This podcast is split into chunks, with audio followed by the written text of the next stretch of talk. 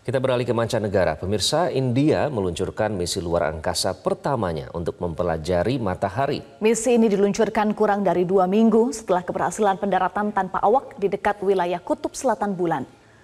Pesawat luar angkasa Aditya L-1 lepas landas pada hari Sabtu dari pusat luar angkasa Sri Harikota di India Selatan dalam misi mempelajari matahari yang memiliki jarak hampir satu juta mil dari bumi.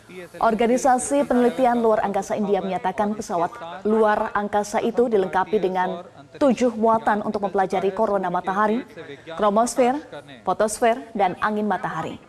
इसके साथ ही एक और कदम है अंतर्ग्रहीय सफर में भारत की उपस्थिति सिद्ध करने का आप देख रहे हैं P S L V C fifty seven